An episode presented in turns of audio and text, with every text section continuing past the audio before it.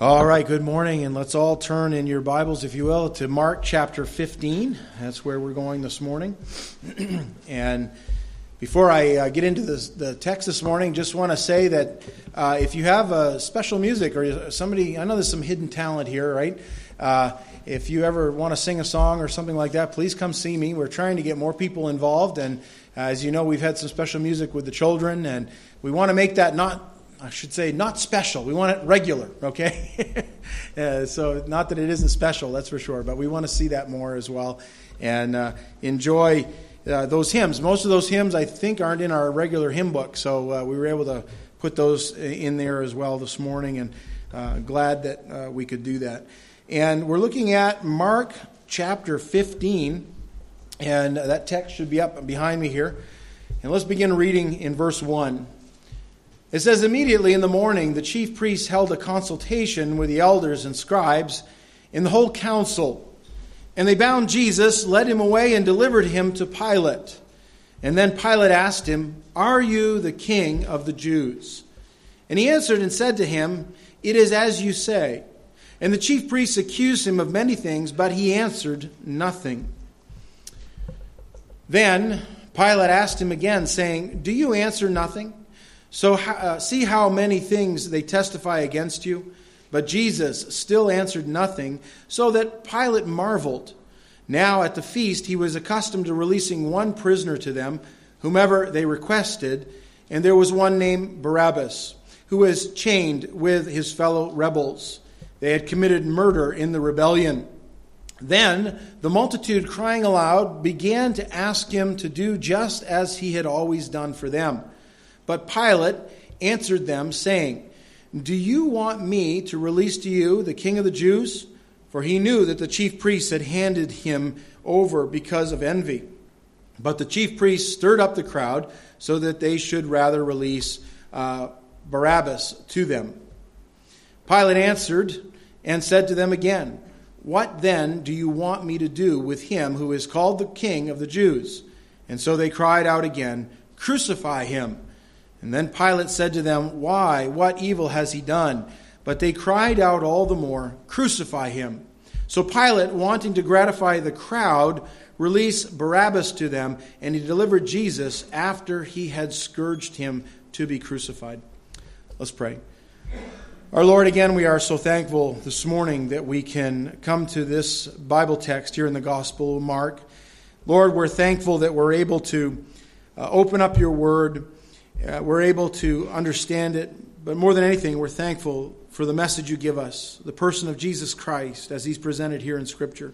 We pray this morning that we would not be like these people mentioned here who rejected the King, but rather people that received the King. We thank you in Jesus' name. Amen. As we journey through the Gospel of Mark, it's been quite a journey. It's been a couple years now we've been in this book on Sunday mornings.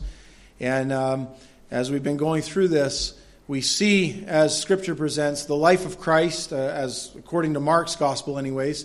Uh, this is one of the four gospel writers. Remember, Mark writes dealing primarily with the service of Jesus, his public ministry. It actually begins with the baptism of Christ at the banks of the Jordan, and that's how Mark's gospel opens up the presentation of the king, the presentation of the Messiah.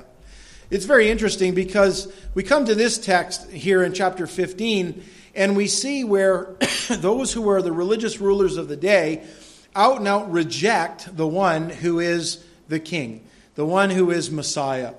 Uh, I find that interesting because in the very beginning, when Jesus was baptized, you remember he is baptized by a man named John. John the Baptist is, is his title. But he was the baptizer, one who was preaching of the kingdom of God and preaching repentance, remember? And he's there at the banks of the Jordan.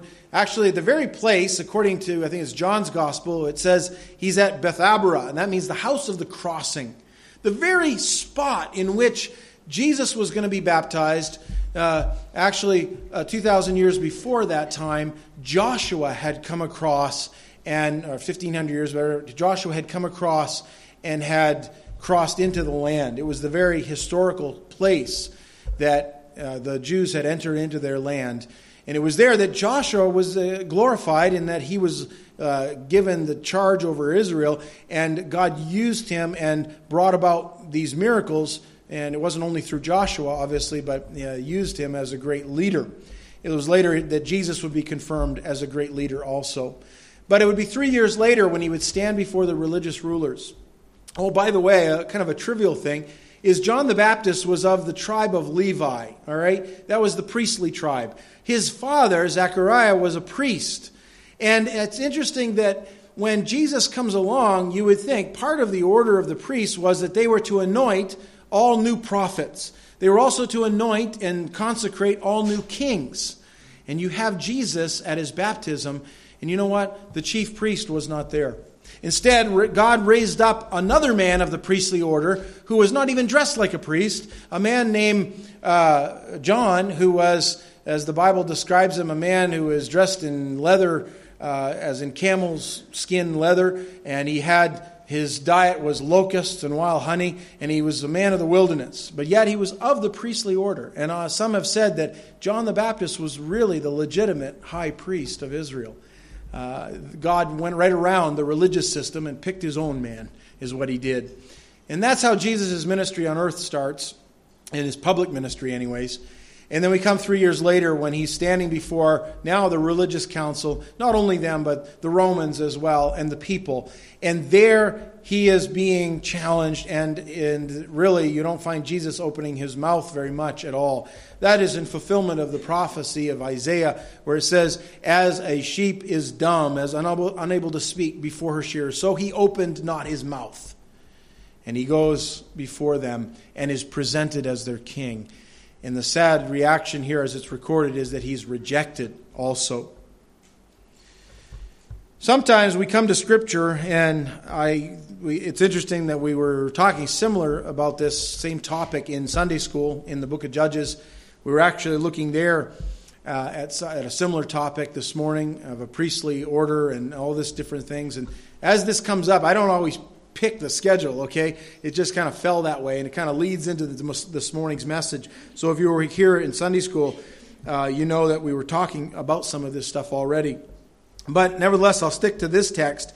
One of the things uh, that the Bible reveals for us is that, number one, we are indeed um, somebody, we, our own, how would I put it? Our own nature is such that we are against God right from the beginning. The book of Romans and in chapter 8, verse 7, it says this Because the carnal mind is enmity against God, for it is not subject to the law of God, nor indeed can be. Now, it's an interesting statement the Apostle Paul makes, and we see that in Mark's gospel as we looked at that, where what you find here is, is people that outwardly they looked right, they dressed right, outwardly they were doing things that people couldn't trip them up on. But inside, as Jesus tells earlier in Matthew's gospel, he says they were full of dead man's bones. they were like whited sepulchres, whited graves full of dead man's bones. The inside hadn't changed. You know what? The inside hasn't changed. If you don't have a new nature, if you have not been born again by uh, the, the Spirit of God, and come to faith in Christ in that, you know what? Your mind, the Bible describes it as the carnal mind. It always does that which is uh, looking out for number one, the self. And it hasn't even God aware that much. And you know what? It says it's against God, enmity with God. And that's our natural condition. And you can try to clean up the outside, but the inside is still rotten. And that's exactly what we see with the religious leaders of Christ's day. The people who should have known better, the people who had the Word of God, the people who had seen and been handed on the traditions, all those different things. They had rejected those things at their heart level, and they would indeed reject the only one that could save them as well. And the Bible says, For it is not subject to the law of God. One of the things that the person who is, is not a believer, the one who has not trusted Christ, has not come to faith in Christ, you know what? They aren't subject in the mind to the law of God. They, they may indeed find themselves subject to the law, right? But in their heart, they disobey. In their heart, they don't want to be there. It's the old adage of remember, you tell your kid to sit down and they don't want to sit down, so you make them sit down. And they look at you and say, But in my heart, I'm standing up, right? And that's the way we are in our natural state as sinners. We're born that way, and it is our heart's direction. It's away from God, not towards God. Well, that's some of that. When you come to Matthew or Mark's gospel here, what you have is a picture of uh, this going on in the rejection of the king. And I, before I beat up too much on them, I have to say, uh, too often I, I find myself looking in the Word of God and beholding my own face. And uh, one of the things of, of having to go through a book of Scripture like the Gospel of Mark, and I try to as much as we can, go kind of book by book, verse by verse. And as we go through that, you hit these issues that they aren't hobby horses for me. They're just things that we're coming across. And I look at them, but often they have to hit me first as I'm studying through this. and sometimes I don't like what I see. It's like the missionary who was in Africa years ago, and he had uh, a mission station there, and it was kind of remote and uh, one of the day, a, a, tribal man showed up. He was a tribal elder, a chief. He was all decked out in his uh, his war paint and everything else. And he came and he showed up at the missionary station. And just outside the, the missionary hut, there was a, uh, a mirror hanging on a tree. And the missionary had put it there so that he could go out in the morning and kind of wash up and use his mirror. And the tribal man, having not been familiar with mirrors, he went over to look at it and he looked in it and he was taken back and he stepped back. And he immediately went over to the missionary and he, he said to him, he says, I want to buy that from you.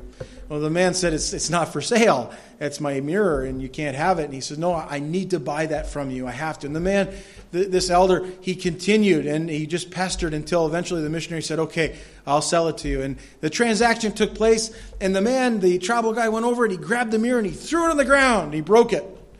And the missionary was kind of horrified. There's his good mirror, and now it's nobody's mirror. And he says, Why did you do that? He said, Because I went over there and I looked inside the tree and I saw that face looking back at me, and I never want to see that again. Well, isn't that the way the Word of God is, isn't it? The Bible says in the book of James, it is like a natural man looking in, in a mirror, beholding his, his natural face, right? Uh, you look in the Word of God and you see really who you are. The mirror doesn't lie. I wish it did. Now, you can buy those distorted ones, right, that make you look thinner. I think they sell those now. As, as we get fatter in our society, the mirrors make you look thinner for some reason. But that's not the real reality, isn't it? When you look in a mirror, you find out that it really reflects who you are. And hopefully it addresses those things so that, well, before we come to church, you know, we, we shave and we, we comb our hair, those that have it, and those kind of things. And you, you put on your tie straight, right, or whatever it is. We do that because the mirror tells us that. Well, the Word of God is the very same way. It tells us what we really are, and it even tells us what we are in the dark. The sad thing here is that as Jesus is brought before his uh, accusers, and remember in the previous chapter, he's been through these trials, and now it's immediate. It says in the morning. The phrase in the Greek means in the dawning of the morning. The sun is just about to come up. And now that which has been committed in the dark, and man likes to do sin in the dark, uh, is now going to be revealed. And it has to be. You see, part of the prophecies of God, but also because the things they did in secret were not legal. They were not to hold secret trials in the middle of the night. So now they had to kind of do this officially the right way, and they go and they bring Jesus before Pilate. And there they're going to have that. And by the way, the Jews had lost, just the year before this, they had lost the uh, right as Jews and their, their religious leaders the right to enact capital punishment, which was death. And that's what they wanted for Jesus because they really wanted him off the scene, but they were accusing him of blasphemy because he made himself equal with God. And that would have been indeed blasphemy if he wasn't indeed God the Son. He was God. And you find the deity of Christ is also on display throughout this whole thing. But they had rejected him. And it's interesting because there's a prophecy in Genesis chapter 49 that uh, talks about the scepter of Judah having will not depart until Shiloh is come. The word Shiloh there is re- referenced to the Messiah. The Jews believe that. They wrote that in their own Talmud. And when Jesus comes, just the year before, the scepter of Judah, which is the power of Judah, the, the, they had left. They were no longer. And the Jews themselves associated that when the Romans told them they should not, they could no longer enact capital punishment. And they quoted that verse when that took place, a prophecy. By the way, they also attached that Shiloh had not yet come. And that was the greater travesty. And that's written in their own commentaries previous to that. And I find that interesting because Shiloh was among them. Messiah was there. The king was there. And nobody really knew it or recognized it, the ones that should have known better in those things. I'm just going to want to freeze you out here. If you get too cold in the front row, well, I can't do anything about it. I, you know, there's hot air in the middle and there's cold air on the sides. There we go. There we go. we'll do that. But uh, you find that this goes on. Let me look at this. The first rejection that takes place, there's three of them in this text that we read, was the rejection by the priests, the rejection by those who knew better. It says, immediately in the morning, the chief priests held a consultation with the elders and the scribes and the whole council, and they bound Jesus and led him away and delivered him to Pilate. There is this mockery, and I don't think they needed to bind Jesus. He wasn't going to fight back. He had that opportunity, didn't he? When he was there in the garden and they came and they could have arrested him. By the way, he could have called down legions of angels and destroyed them. John's gospel says when he said, I am, they fell back. You know, the other gospel writers don't record that in the, in the account of the garden incident. Jesus, you can't bind Jesus. but yet, willingly, he goes bound. And he's brought next before the Gentiles, before Pilate, the Roman pontiff, in that way. Well, you, you have him going there and, and doing that. We know from Luke's gospel, and I won't turn there, but chapter 22, you find that this trial that had occurred occurred at night, and under the law of Moses in the book of Deuteronomy, the trials had to be conducted in a certain way, and uh, it had not been conducted correctly. Again, showing that sometimes man pushes things through and we do things despite what we already know, right? In doing that. In Luke chapter 23, verse 2, it says, They began to accuse him, saying, We have found this fellow perverting the nation and forbidding to give tribute to Caesar, saying that he himself is a king, is Christ a king. That's what it says. In their accusation, their problem, the hang up the priests had here was that Jesus was making claims that they didn't think were right. It's interesting, we don't see him making that, other than when Pilate asked him, Are you king of the Jews? He answered and said to him, It is as you say, or you have said it. uh, he answers Pilate, but he really doesn't say much more than that on those things. It's quite sad because the religion of, at this time, of the Jews had degenerated to a point where a system that had pointed to Messiah, appointed to a one who would come and save his people from their sins, uh, had now degenerated to a place where the Word of God, although it had been taught and memorized and learned and sung and all those things, it was, it was being heralded in a vacuum. People weren't accepting it here in their heart. It had become cold and dead. And as we've gone through the book of Mark, we've come across these guys many times, haven't we? In every instance, we find that they had opportunity to know better and repent, and they didn't. Instead, they were about their own agenda.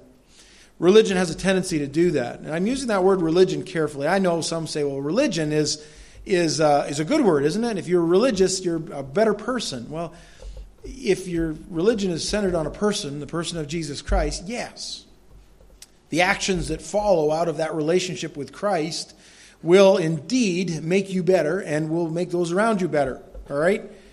Uh, it's interesting how that all plays out. But if it's just changing the outside, putting on a suit and a tie and everything else, and you say, well, I've now cleaned it up and the inside is not there, it will breed a, a secrecy. It will breed the atmosphere of nothing more than a social club. You get together maybe and we protect our virtues of the social club instead of having it all about Christ, right?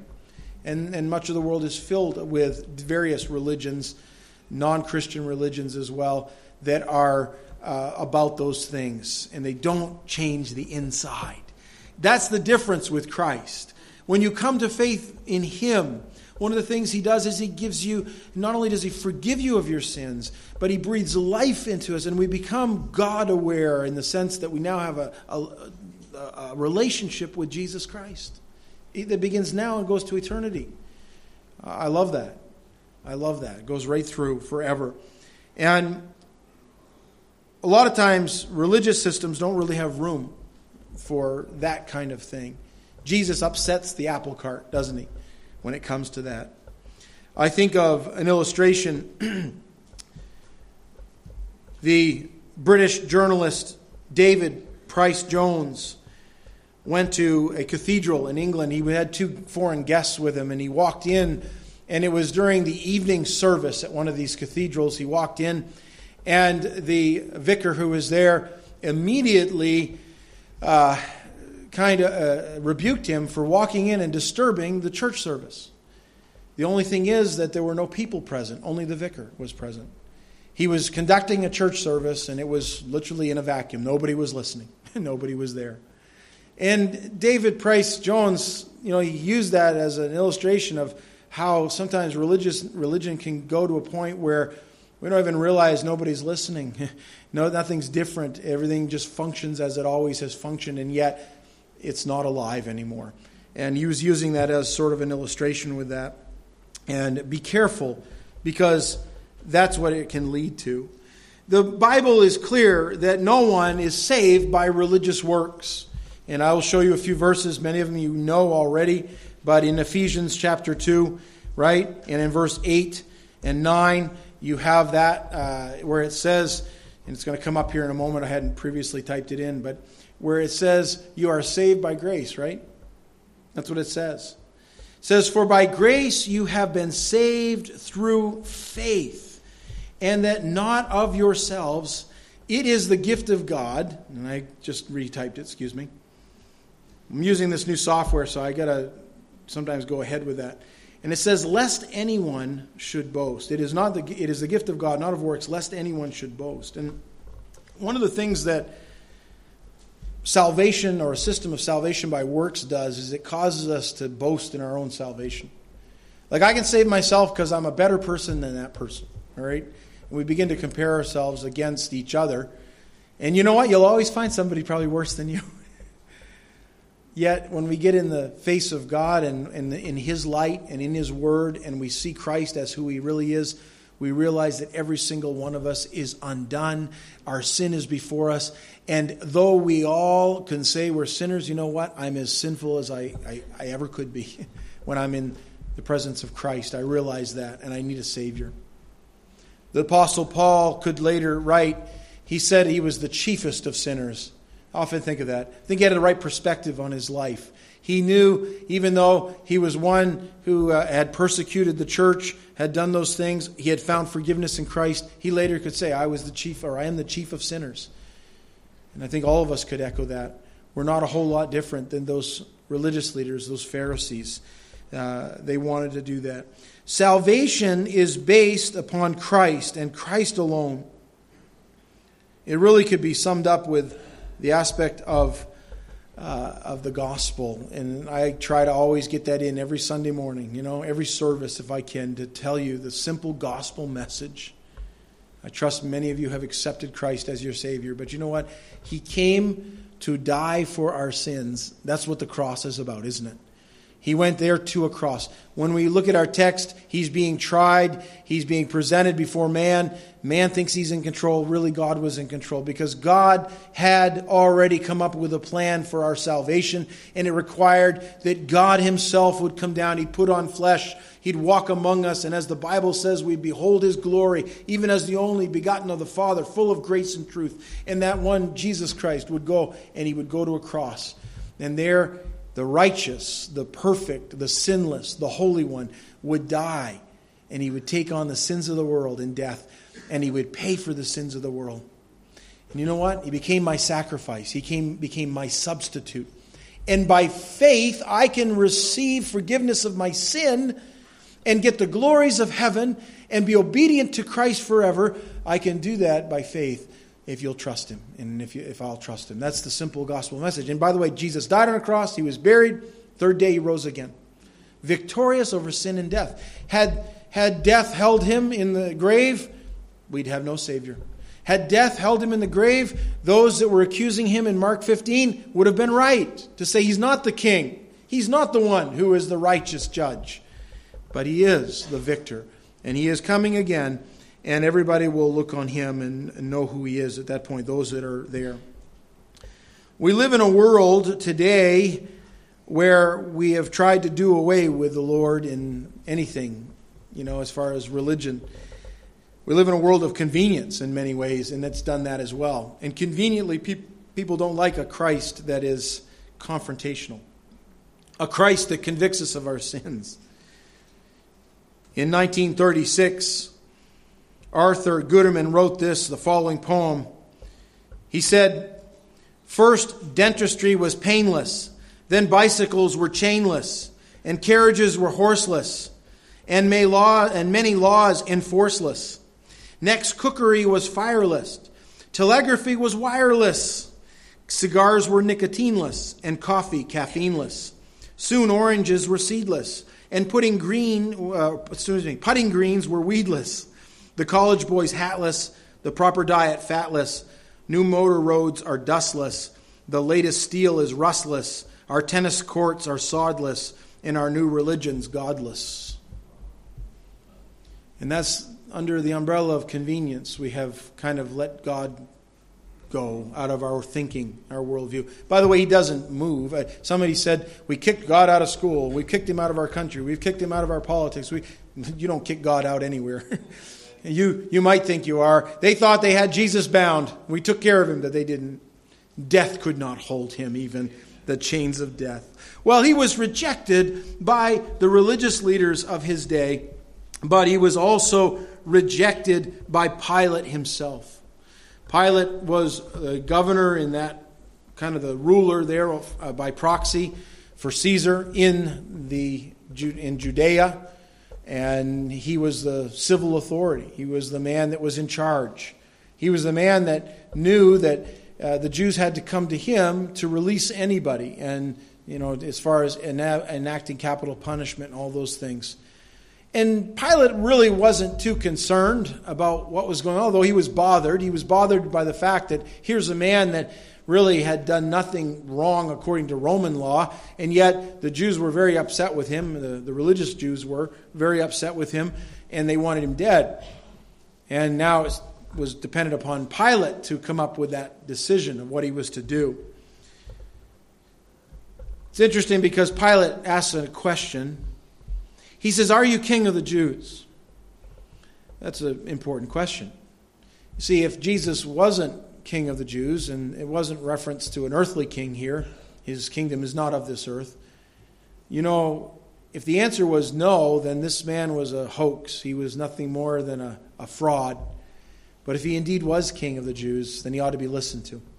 His message ought to be heralded. And you know, Jesus doesn't try to prove anything because he had already proven that, hadn't he?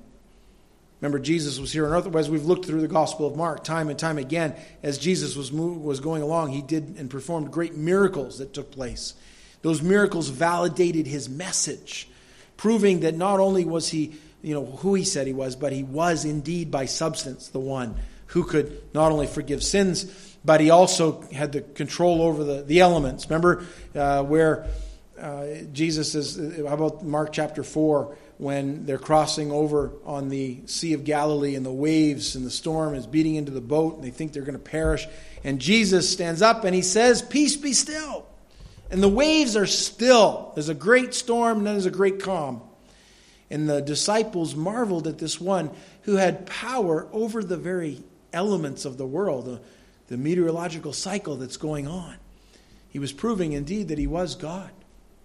He didn't do it just there with them but he did it in public ministry with thousands of people. The feeding of the 5,000. How about in the times where the crowd pressed on him and he heals a woman who had the infirmity uh, of blood, right? The disease there. How about the blind seeing, the deaf hearing, all those things? They're all part of the prophecies that the religious Jews knew from the prophets written centuries before that Messiah would be one who would come. Not only would he be king, but he would be someone who would do that. Jesus met the criteria perfectly in that. I don't think Pilate would have been aware of all those things, but Pilate was a shrewd man. Pilate was aware of the customs of the Jews. He was aware that at Passover, typically, they would release a criminal, and they would do so more as a pardon, showing that Rome was even gracious, and as much as Rome could be gracious, and they would allow that. And so we come up with this idea of, of having Barabbas, who was a criminal, uh, a rebellion, who had led a rebellion. He was somebody that was an enemy of the state. And you know what? He was due to be killed as well. And it was a choice between Barabbas and Jesus. And the, we'll get to that because Pilate chooses Barabbas. The crowd chooses Barabbas over Jesus in that. We don't know a lot about Pontius Pilate. We do know a little bit from history. We know a little bit from Josephus, first century historian. And we do know that uh, he was governor of Palestine, and that was the name after that was given to that region after 70 AD, but Judea was the biblical name. Uh, from about AD 26 to AD 36. So, right in the middle of that is when the crucifixion took place. So, about 10 years that he was governor.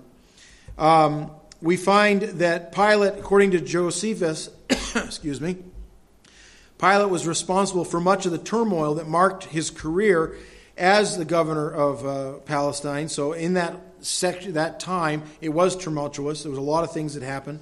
On one occasion, he permitted his soldiers to enter Jerusalem with flags bearing the image of Caesar. And that's interesting because the Jews did not, um, well, the ten, one of the Ten Commandments is to have no graven images, and they did not want images. And so Rome even you know knowing that they kept the temple mount area free of the images of caesar. But pilate actually had allowed his soldiers to go in bearing the image of caesar. That stirred up the jews a lot. Uh, we learned about that a little bit before. Remember when jesus uh, overturned the money tables in the temple the, the, the money was being exchanged for basically taking Roman coinage, which had an image of Caesar, and it was being changed over into coins that the Jews operated in the temple that had no image. And Rome let them do that. The only thing is, the money exchangers were making a lot of money in the process. And Jesus says, You've turned my father's house from a house of prayer into a den of thieves, right? All that was going on under the guise of organized religion. And certainly Pilate had done some of that as well, had a, a caused more problems. Uh, and there's a lot more that could be said about them. By the way, uh, tradition says of Pilate that he was deposed as governor in AD 36. He was exiled to a Roman colony in northern Europe, and he eventually committed suicide. Just a few years after Christ stood before him, and he asked him, Are you the king of the Jews? I think as Pilate would later wash his hands and say, His blood is on you. and he washed his hands of that. He never dealt with the person of Christ. He could have found reconciliation, he could have found hope, he could have found forgiveness of his sins, but there's no evidence he ever did. And he went out and he killed himself, most likely. That's according to tradition uh, of the time in that. Let's go on. Verse 3 says, He answered and said to him, It is as you say. And the chief priests accused him of many things, but he answered nothing. And as I said, that was uh, prophecy fulfilled from Isaiah chapter 53, verse 7. You can check that out sometime because it says there, He was oppressed, He was afflicted, yet He opened not His mouth. And that's in reference to the coming Messiah that would come. And Jesus met that criteria as well. He would be later, Pilate did not want to deal with this problem in front of him. That's the way he looked at it. So he has Jesus sent to Herod because he's, he finds out that Jesus is a Galilean or from that part of Nazareth, and that was in the territory of Herod, who was kind of a, a puppet governor king, and it would have been Herod Agrippa, and he was uh, the grandson of King Herod, and uh, the son of King Herod, excuse me and he would have uh, from the Herodian family, and he was in charge of that area. So they send Jesus over to Herod, and no one really wanted to deal with him. I can just say this: you better deal with Jesus while he's before you, because if you don't, there may not be another opportunity. You can read of that in John chapter 18, and in there, it's interesting. The statement in John 18:37, Pilate says, "What is truth?" He asked the question, What is truth? Truth is Jesus, is, is who he is. He's wrapped up in that. All truth is found in him uh, with that. Well, Pilate rejects him. It says, Then Pilate asked him again, saying, Do you answer nothing? See how many things they testify against you? But Jesus still answered nothing, so that Pilate marveled. Now at the feast, he was accustomed to releasing one prisoner to them, and that was something that was a tradition, it was a custom. And you find him thinking, maybe I'll get out of this. Surely they won't choose Bar- uh, Barabbas. I mean, why would you choose that guy? He's a he's a real rough character. And you have Jesus. He had really nothing wrong. There's nothing he, they could find that was uh, worthy of death. Not uh, as far as for the civil authorities, they couldn't do that. And you find the question goes from Pilate and it's put on the people. So you have a king, he's been rejected by his priests. Now he's been rejected by Pilate. And lastly, he's going to be rejected by the people that were there. Some of those same people, a week before, when Jesus entered into Jerusalem, remember riding on a donkey, and he comes down into Jerusalem, they were crying out, Hosanna! Hosanna! In other words, God save us! God save us! And they were crying out, and blessed is he who comes in the name of the Lord, right? And they were identifying with him. Then the week later, as some commentaries put it, that same crowd would be hollering, Crucify him, crucify him. Or they might be before that, Barabbas, Barabbas. Who were they going to release to him? We find out Barabbas is one, he was a prisoner, he was already in custody, and that's what it says, who was chained with his fellow rebels. Uh, he was one, and the word that is used there for rebellion, one who brings insurrection. He had been accused of an uprising that was, at least by the civil authorities, something that would destabilize the government. So he had been accused of murder, insurrection, and uh, most likely treason. And it was worthy of death in that day under Rome. And so that's what he was sitting on death row in that. You go on and you find out then it says the multitude crying aloud began to ask him to do just as he had always done for them. But Pilate answered them, saying, Do you want me to release to you king of, the king of the Jews? For he knew the chief priests had handed him over because of envy. So here's Pilate. He knows why they're doing this. They know that, well, Jesus is there and he's upsetting their world. Some of them had made a lot of money on the whole religious thing. And some of them had a very opulent living. I mentioned that in Sunday school this morning.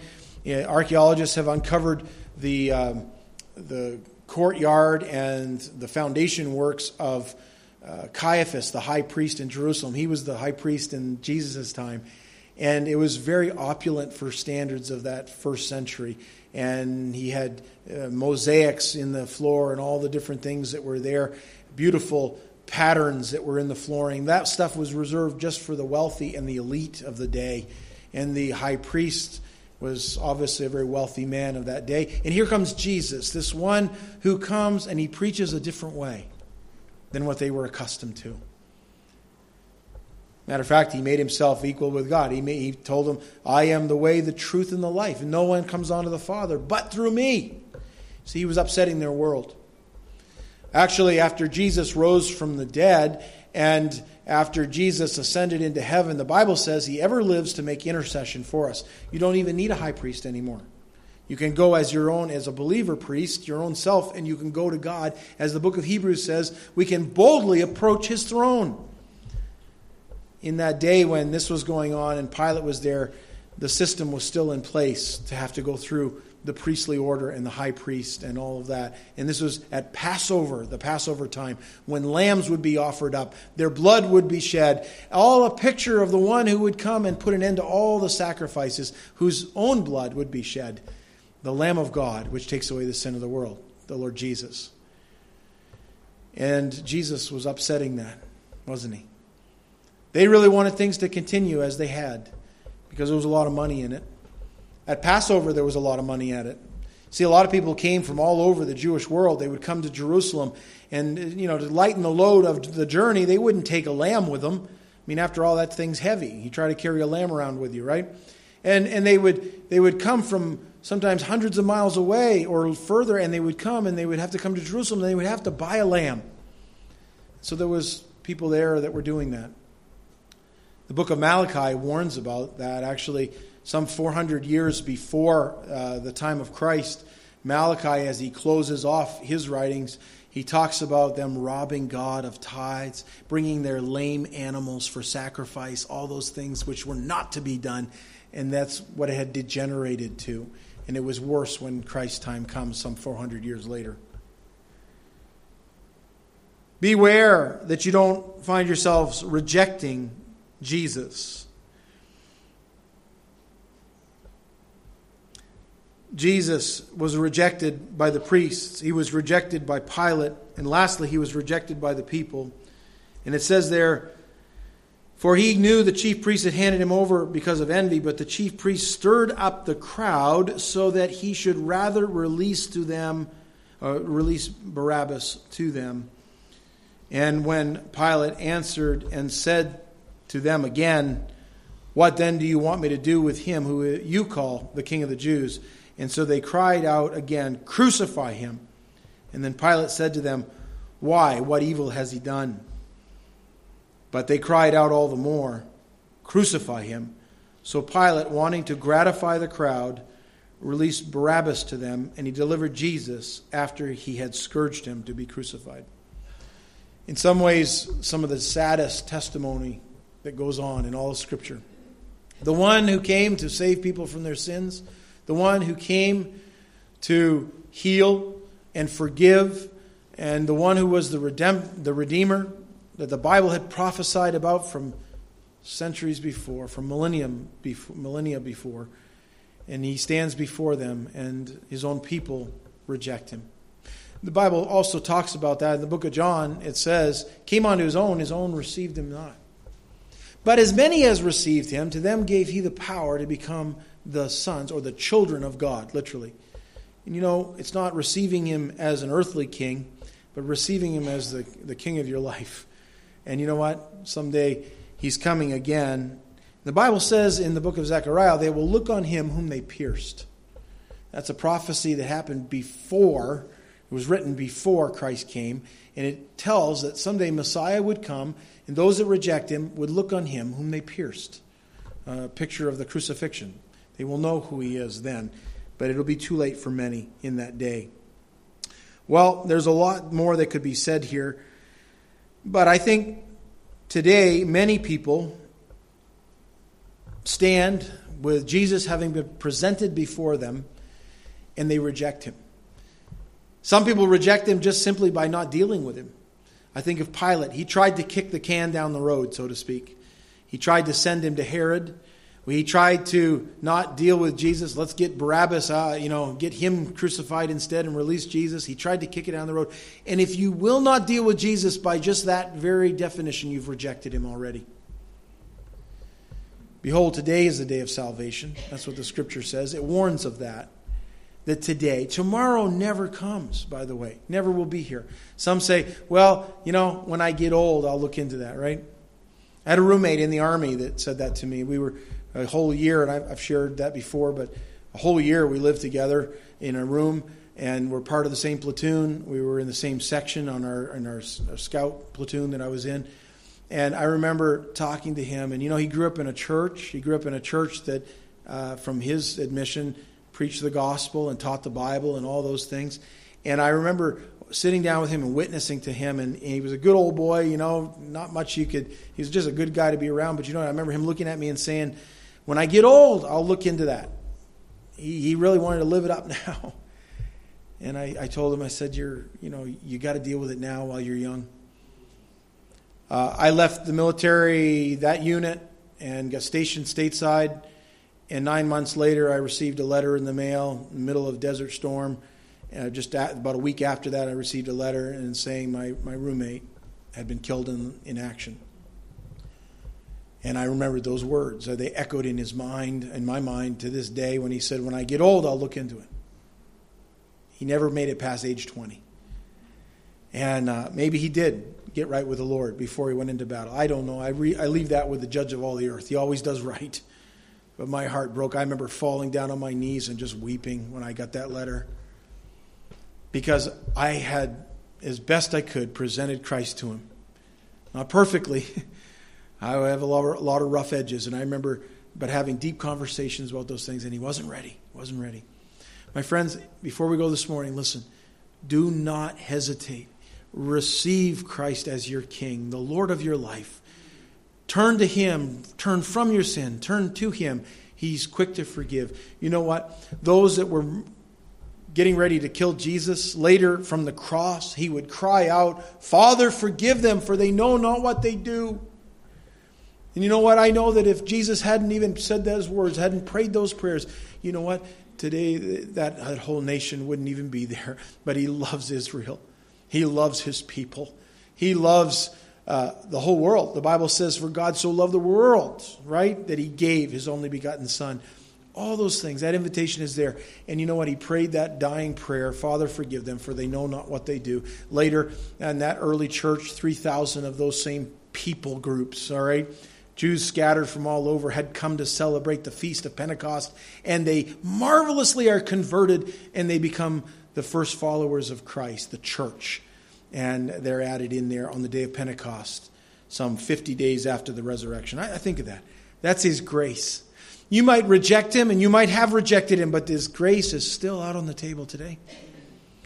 And you know what? It's offered. And today you can come to Him in salvation. As always, I say I, I will be around here after service. If you're a stranger to Him and you want to know more about that, I'd be happy to sit down with you, show you from the Bible how you can know that you're, uh, that you're saved from your sin, how you know Christ as your Savior. And I'd certainly be willing to stay with you or pray with you as well. Let's pray. Father, I thank you for the Word of God. Thank you that you have given it to us here in the Gospel of Mark. And Lord, help us not be like that that crowd that rejected their own king, or people in authority that maybe have rejected the king, people who should know better, who have rejected the king.